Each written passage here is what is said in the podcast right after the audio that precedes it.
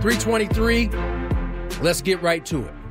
Sam Levitt joins us here on the phone, and Sam is out in Nashville. Hopefully, day two has been a little bit kinder to him in terms of Hopefully got something to eat. Finding a midnight snack last night hopefully was a little bit easier. Uh, clearly, Sam, no news to report yet. Things are uh, still bubbling, if you will. Yeah, very much so. I mean, there there really has not been much news at all. I was just talking to Scraby uh, before I came on, uh, you know, before he put me on, and uh, was telling Scraby there's plenty of people here, and there's plenty of people to talk to, and people walking around, and uh, you know, managers and general managers and all the broadcasters and everybody, but uh, there has not been a whole lot of action so far, and uh, it does sort of feel like everything is is uh, you know waiting for for Shohei Ohtani. I mean, that's the the big talk this afternoon. I don't know if you guys talked about uh, what Dave Roberts had to say uh, earlier today, and, and him admitting that you know they had met with Ohtani, which was very very interesting. But in a larger sense, uh, there has not been much to discuss transaction wise, and uh, we'll see if that changes here tonight and obviously into tomorrow as well. Sam Levitt in Nashville. You had a nice conversation with Mike Shildt today. I saw it posted online on Twitter, and I've directed our listeners to watch that interview. Uh, what'd you think of Mike Shildt and your visit with him today, Sam? Uh, give us a little uh, recap uh, from your perspective.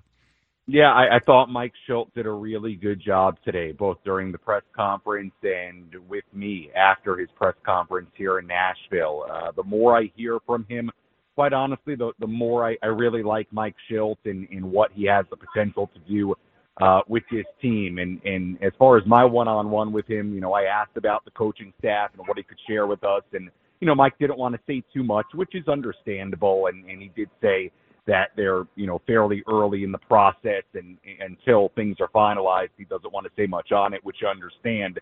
But I did ask him what you know, what he values characteristic wise in, in a staff. And, you know, Mike Shildt, um, you know, talked about, you know, expertise and positivity and energy and consistency, all things that I think you can really see very clearly in Mike Shildt and, uh, you know, and the type of manager he's going to be. So, um, you know, the, the other thing that stood out from, from what he said today, um, you know, beyond learning that he, you know, he had offered the bench coach position to, to Ryan Flaherty, you know, before Ryan Flaherty ended up uh, leaving, and, and he was already kind of down the road with some other opportunities. But uh, the other thing that I thought was interesting is he he really gave a lot of details um, about you know his process of of meeting with different players and and still on the schedule to meet with a number of different guys. I mean, you know, he was talking about having dinner with Joe Musgrove, Manny Machado, Luis Campusano, has plans to see Jake Cronenworth,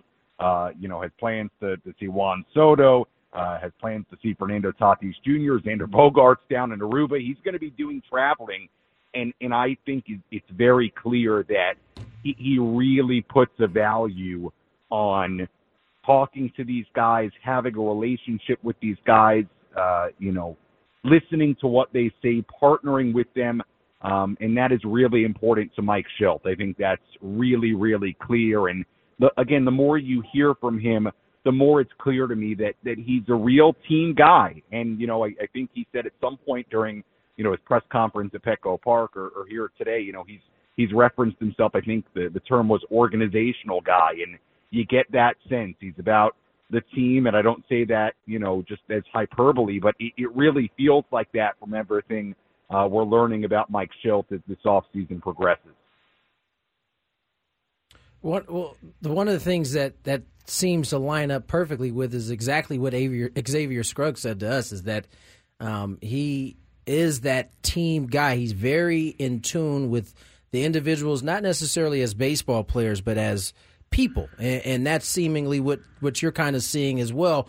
Let's move to this roster a little bit, and obviously there are yeah. a number of things to be addressed. And often when we get into this time of year, we're thinking free agency, uh, but for the Padres and kind of the question marks in terms of what the payroll will be, they'll probably have to address some of this via trade. Is is that the route you think in terms, especially the pitching? that you think that they'll go in order to kind of fill those spots, unless, as you mentioned uh, yesterday, they're going for you know kind of that Michael Wacha range of, of of pitcher in the free agency round. Well, look, I, I think as far as pitching, I, I think it's probably even in the case that they do trade Juan Soto. To me, it's going to be a mixture of both, right? Because let, let's just live in a, a hypothetical world that they get somebody that's major league ready from the Yankees, like a Michael King, in exchange for Juan Soto. Well, that's somebody who could hypothetically be inserted right into your rotation, but at the same time, with whatever money you free up, I mean, it's a good amount of money, the 30 plus million dollars. It doesn't mean that you, you can add a 20 something million dollar per year starting pitcher. So I think it's going to be a mix of, of, in the case they do trade Juan, you know, getting whatever they get back. If that is somebody who's ready to contribute right now in a rotation, then I'm sure he'll be given that opportunity. But also finding those, you know, buy low and and hopefully you, you get a really good season out of them guys. You know, it was interesting today when AJ Preller spoke uh, because he was asked about, um, you know, uh, if if he's compelled to remove a lot of money from from the payroll, and you know, AJ talked about the process being pretty similar to what the Padres have done in the past. They set a target payroll number, then have the ability to go back to ownership and talk about different scenarios. Uh, he was asked if there's a mandate to reduce payroll. Uh, and he said, I think the mandate for, and I'm, I'm paraphrasing here, but I think the mandate for the organization is having a team that will play in October. So look, you know, that AJ didn't, you know, really want to say too much on, on the payroll situation. Um, but again, today for a second consecutive day here in Nashville, you know, he, he did not, you know, say anything to the effect of, of this team is definitely trading Juan Soto. It, it seems like they're, uh, they're evaluating the options. They're taking the phone calls. They're they're seeing what deals look like. But um, you know, obviously, uh, it, it's still a work in progress right now. So I, I think everything from from the Soto situation and beyond um, is very much, uh, to me, it seems a, a fluid situation.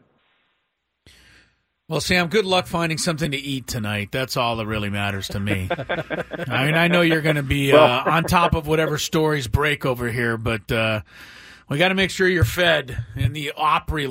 Well, I I, uh, I ate pretty late last night because I, I did go to Broadway in Nashville, downtown Nashville last night, and I don't know if you guys have have ever been to Broadway, but I have. Uh, it yeah, it's and I've been before um, it's it's an experience I think everybody should have. I did go to a couple of you know honky tonk bars and and uh, there were uh, you know I, I can I was, see you there. I was I don't by the way I don't want to I don't want to make it like I was going crazy or anything, but hey, you're in Nashville, you you got to go right. So um, and yeah, the you know the live music on each floor and uh, at one point, there was a woman singing on top of the bar with the band playing on the other side of the room. It, it was. I, I will say this about Broadway in Nashville: it is, uh, it is uh, worth seeing. Um, Yeah, they know how to turn uh, up. You know, had, had had some pizza too, but but guess what? I was, you know, I was here early this morning and, and back to work. So want everybody to be assured I am doing uh, all the of course all the you work are. parts Of course you are. But but but it was uh, it, it, it we, we it was it is fun there on uh, Broadway. It is worth it is worth experiencing once because the live music element and the different floors of it really really is something to see. So Yeah. Well, you know, Sam, good luck with the food tonight. Good luck breaking whatever first Padre story comes out. Hopefully, for your sake, it's tonight. You won't have two nights of no news. But if, of course, if you have no news, you can always go on back out to Broadway one more time, man. It's all Honky good. tonks are calling your name, Sam. Hey, thanks for Yeah, the time, Sam. Thanks, Sammy. yeah, I make it out. I make it out there. We'll see. All right, guys. I'll talk to you tomorrow. Sam Levitt. Out in winter, out at the winter meetings in Nashville.